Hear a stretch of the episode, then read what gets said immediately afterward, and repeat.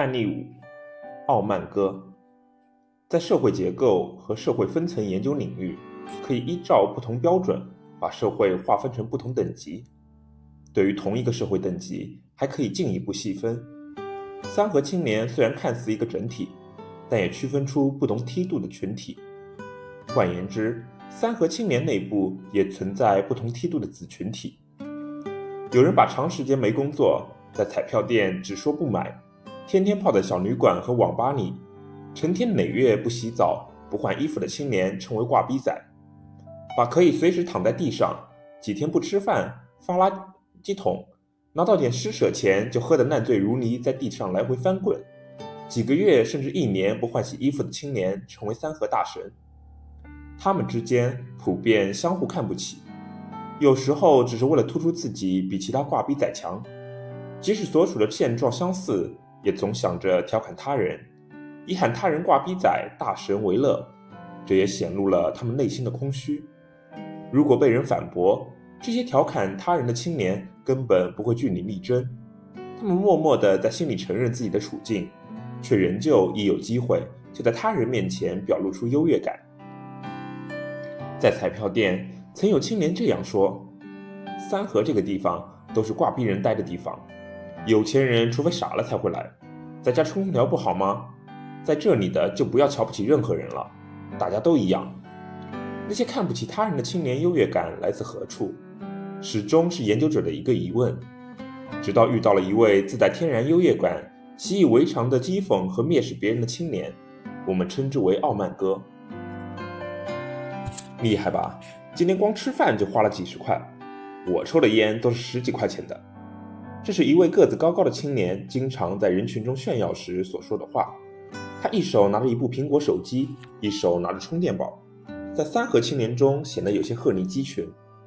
傲慢哥有时穿着牛仔短裤，有时穿着浅色长裤，每天头发都向后梳着，发型固定，像是打了发蜡，显得非常的时尚。脚上穿着一双白色的安踏运动鞋，走起路来趾高气扬，一眼看上去明显不是挂逼青年的模样。不仅仅是穿戴。傲慢哥试图用种种生活表现增加优越感，对挂逼青年尽显蔑视。挂死你！怎么不早点挂死你？活该！这是他对挂逼青年带有仇恨似的诅咒。与之相处过的人都在背后骂他傻逼、小气鬼。只是后来因一连串事件的发生，他的生活方式和待人态度随之改变。尤其是经历了一段挂逼生活之后，傲慢减弱了许多。傲慢哥在三河的种种表现，都与之前的生活经历和家庭背景相关。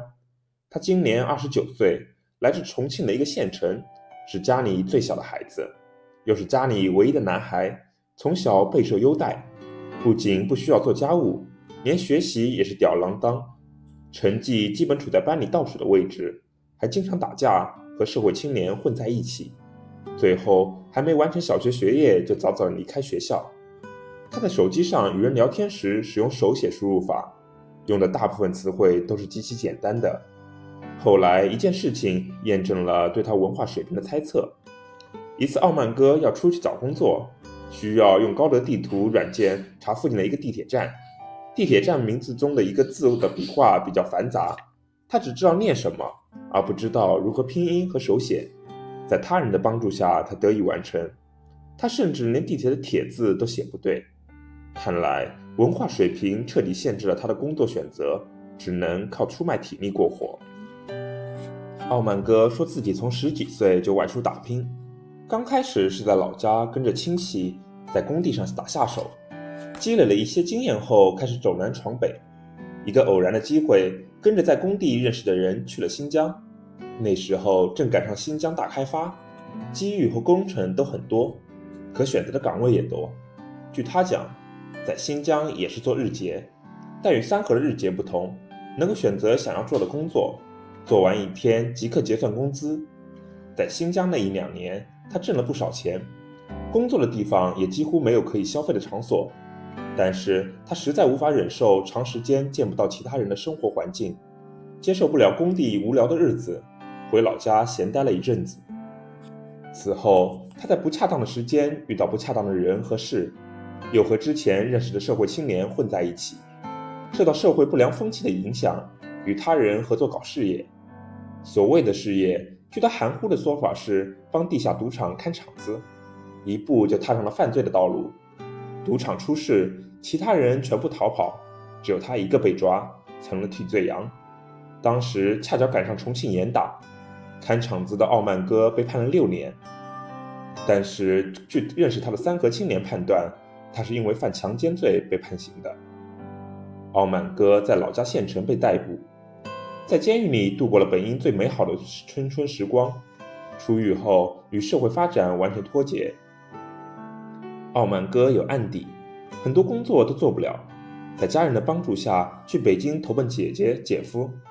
姐姐在北京开化妆店，有稳定的事业。傲慢哥谈起姐姐时，总是不停地重复：“厉害吧，厉害吧。”可以看出他以家人为骄傲。这也从一定程度上奠定了傲慢态度的基础。在北京的一年多里，在姐姐和姐夫的帮助下，傲慢哥试着做过服装和水果生意，但他能力有限，只赔不赚，不愿继续拖累姐姐，于是南下深圳。虽然深圳也有家人能帮衬，但是傲慢哥不愿受约束，加之喜欢尝试新鲜事物的习性未改，想要独自创出一番事业，就选择了三河。据他自己说，来深圳三河仅有半年。来之前，在网上看到过三河的状况，觉得自己能适应三河的工作和生活，属于自愿选择的行为。由于有案底，他也做不了正式工。当然，主要是傲慢哥压根没有想要在工厂寻求一份稳定工作的计划，索性就找日结做。其中最多的还是工地日结，因为工地日结既不需要证件，工资又高。虽然劳累，却比在监狱里劳动轻松，他完全可以胜任。就这样，半年之后，傲慢哥就处于在生活和生存之间游离的状态。实事求是的讲，傲慢哥是一位有头脑、有胆量的青年。他最初在三河那一段时间的生活，虽不能用花天酒地形容，但与其他人相比，简直有天壤之别。首先，努力工作是维持较好生活状况的主要原因。无论是小工地还是大工地，都曾出现过他的身影。他还有不辞辛劳的特点，很多次他报名的日结都因为没人愿意承受高强度的体力付出，招不够人数就此作罢。由此，他都会谩骂一些不愿意做体力活的三和青年堕落。他认为只有挂逼仔才会做快递日结和保安日结，自己根本不会触及这些低收入、低回报的日结。傲慢哥选择的工地日结工资都在一百六十元以上。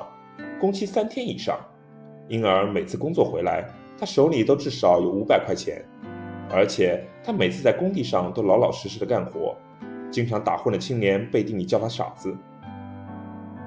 傲慢哥的认真负责，很容易得到招工者的认可，在打了几次交道相互熟悉后，包工头索性把招日结工人的任务交给他，这样他就成为了三河的兼职中介，收入比自己做工地日结更可观。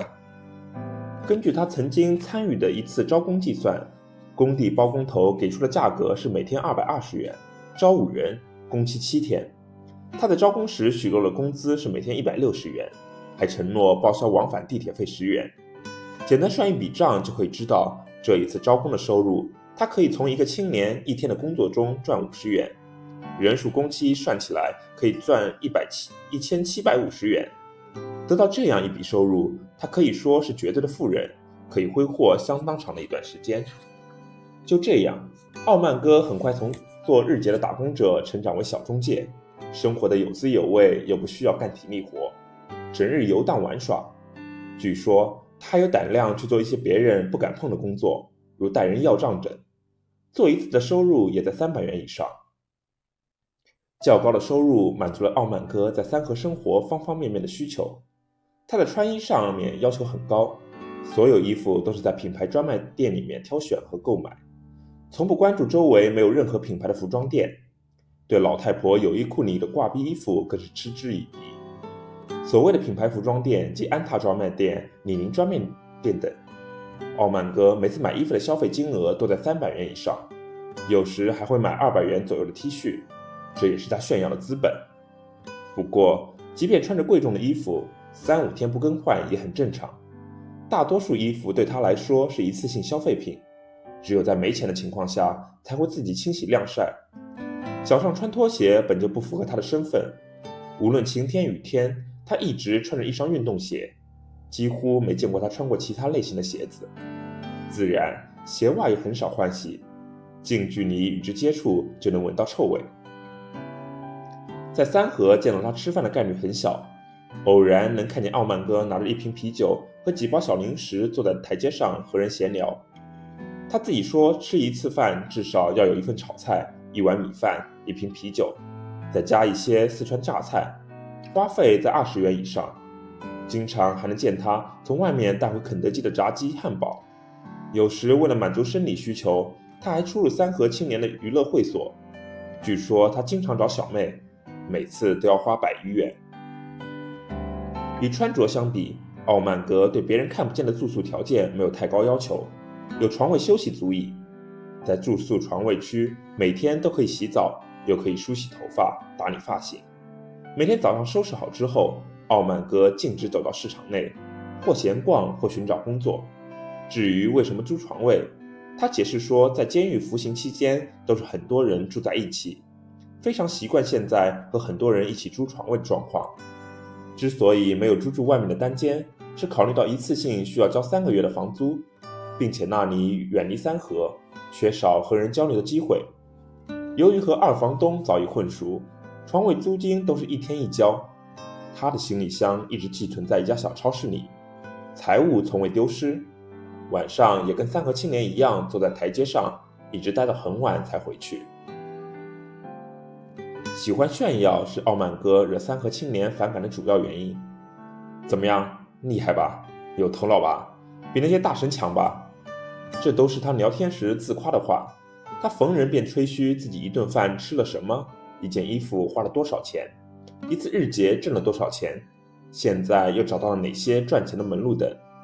在与人聊天的过程中，他时不时拿出烟，是二十六元的芙蓉王，面带微笑的把烟伸到别人面前，问：“见过这样的烟吗？”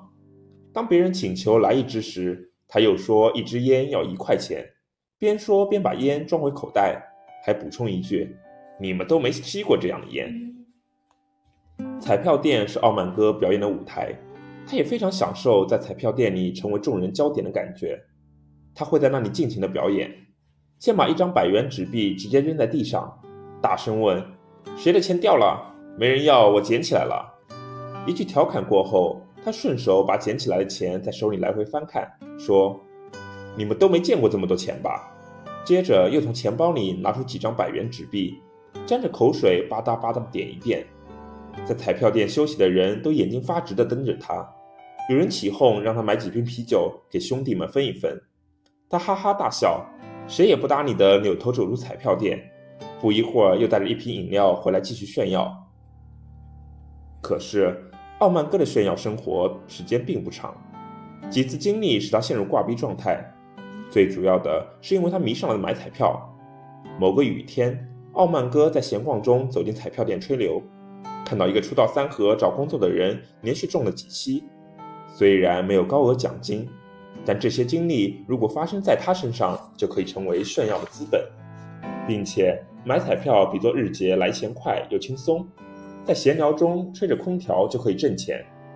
从没接触过彩票的傲慢哥像其他人一样，凑到柜台前关注着显示屏上的数字，若有所思地指指点点。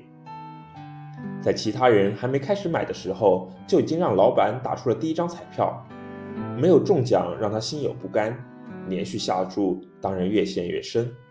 在第一次买彩票的当天就达到废寝忘食的程度，他一直没有离开彩票店，一直买到晚上十一点。第一天的悲壮经历使他着了魔。转天一大早，傲慢哥就到彩票店门外等着开门，然后第一个冲进店里又买了一天。再也没有考虑找工作的事，连续三四天买彩票，不仅使傲慢哥输光积蓄，还使他丧失了炫耀的资本。兄弟，帮忙买一个咸鸭蛋，输光了，今晚床位都没得住了。傲慢哥见到熟悉的人之后，放下了架子，央求人家帮忙，还发誓不再买彩票，可换来的都是冷嘲热讽。这更加刺激了觉得丢失了面子的傲慢哥。往后，他每次日结回来之后，就一直或坐或蹲的显示屏前，由此，傲慢哥与炫耀生活再无关联。挂逼生活没有激起他的工作热情，而是引导着他走向了另一个极端。天长日久，傲慢哥不再只满足于买彩票，居然还加入了晚上的扑克阵营。由于他是新人，很容易输牌，理所当然的迅速再度挂逼。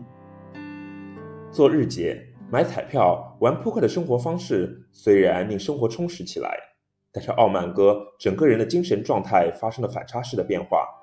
伴随着熬夜而来的黑眼圈和萎靡不振，也更符合挂逼青年的模样。经历了一段时间的挂逼生活，傲慢哥不再傲慢，也不再以轻蔑的眼神审视周围。有时他会表露出不愿再留在三河的想法，计划着回老家做生意。傲慢哥最牵挂的是母亲，在他犯罪被抓之后，很长一段时间内，母亲都被家里人瞒着，并不知情。只是由于他长时间不露面，母亲追问其他亲戚才获知真相。他说，出来这两年没怎么给父母亲打过钱，只是去年在北京工作时攒了些钱汇给母亲，现在没法给母亲钱。母亲最挂念的是他的婚姻问题，坐牢的事在老家已经传开，在本地娶老婆几乎没有希望。他想着自己工作的时候认识女孩，还想着再去投靠姐姐姐夫重新来过。有一次，傲慢哥笑着对人说：“下个月你就见不到我了，还不离开三河，要在这里做大神吗？”虽然有了跳出三河的想法，傲慢哥却没有了之前的行动力。在工作上，他本可以联系之前去过的工地，无论是做中介帮忙招人，还是直接做日结，都是有可能的。然而事与愿违，傲慢哥只是嘴上说说，丝毫不见行动，还依旧出入彩票店。当人们再与他谈起目标计划的时候，傲慢哥总是岔开话题，不愿多说什么了。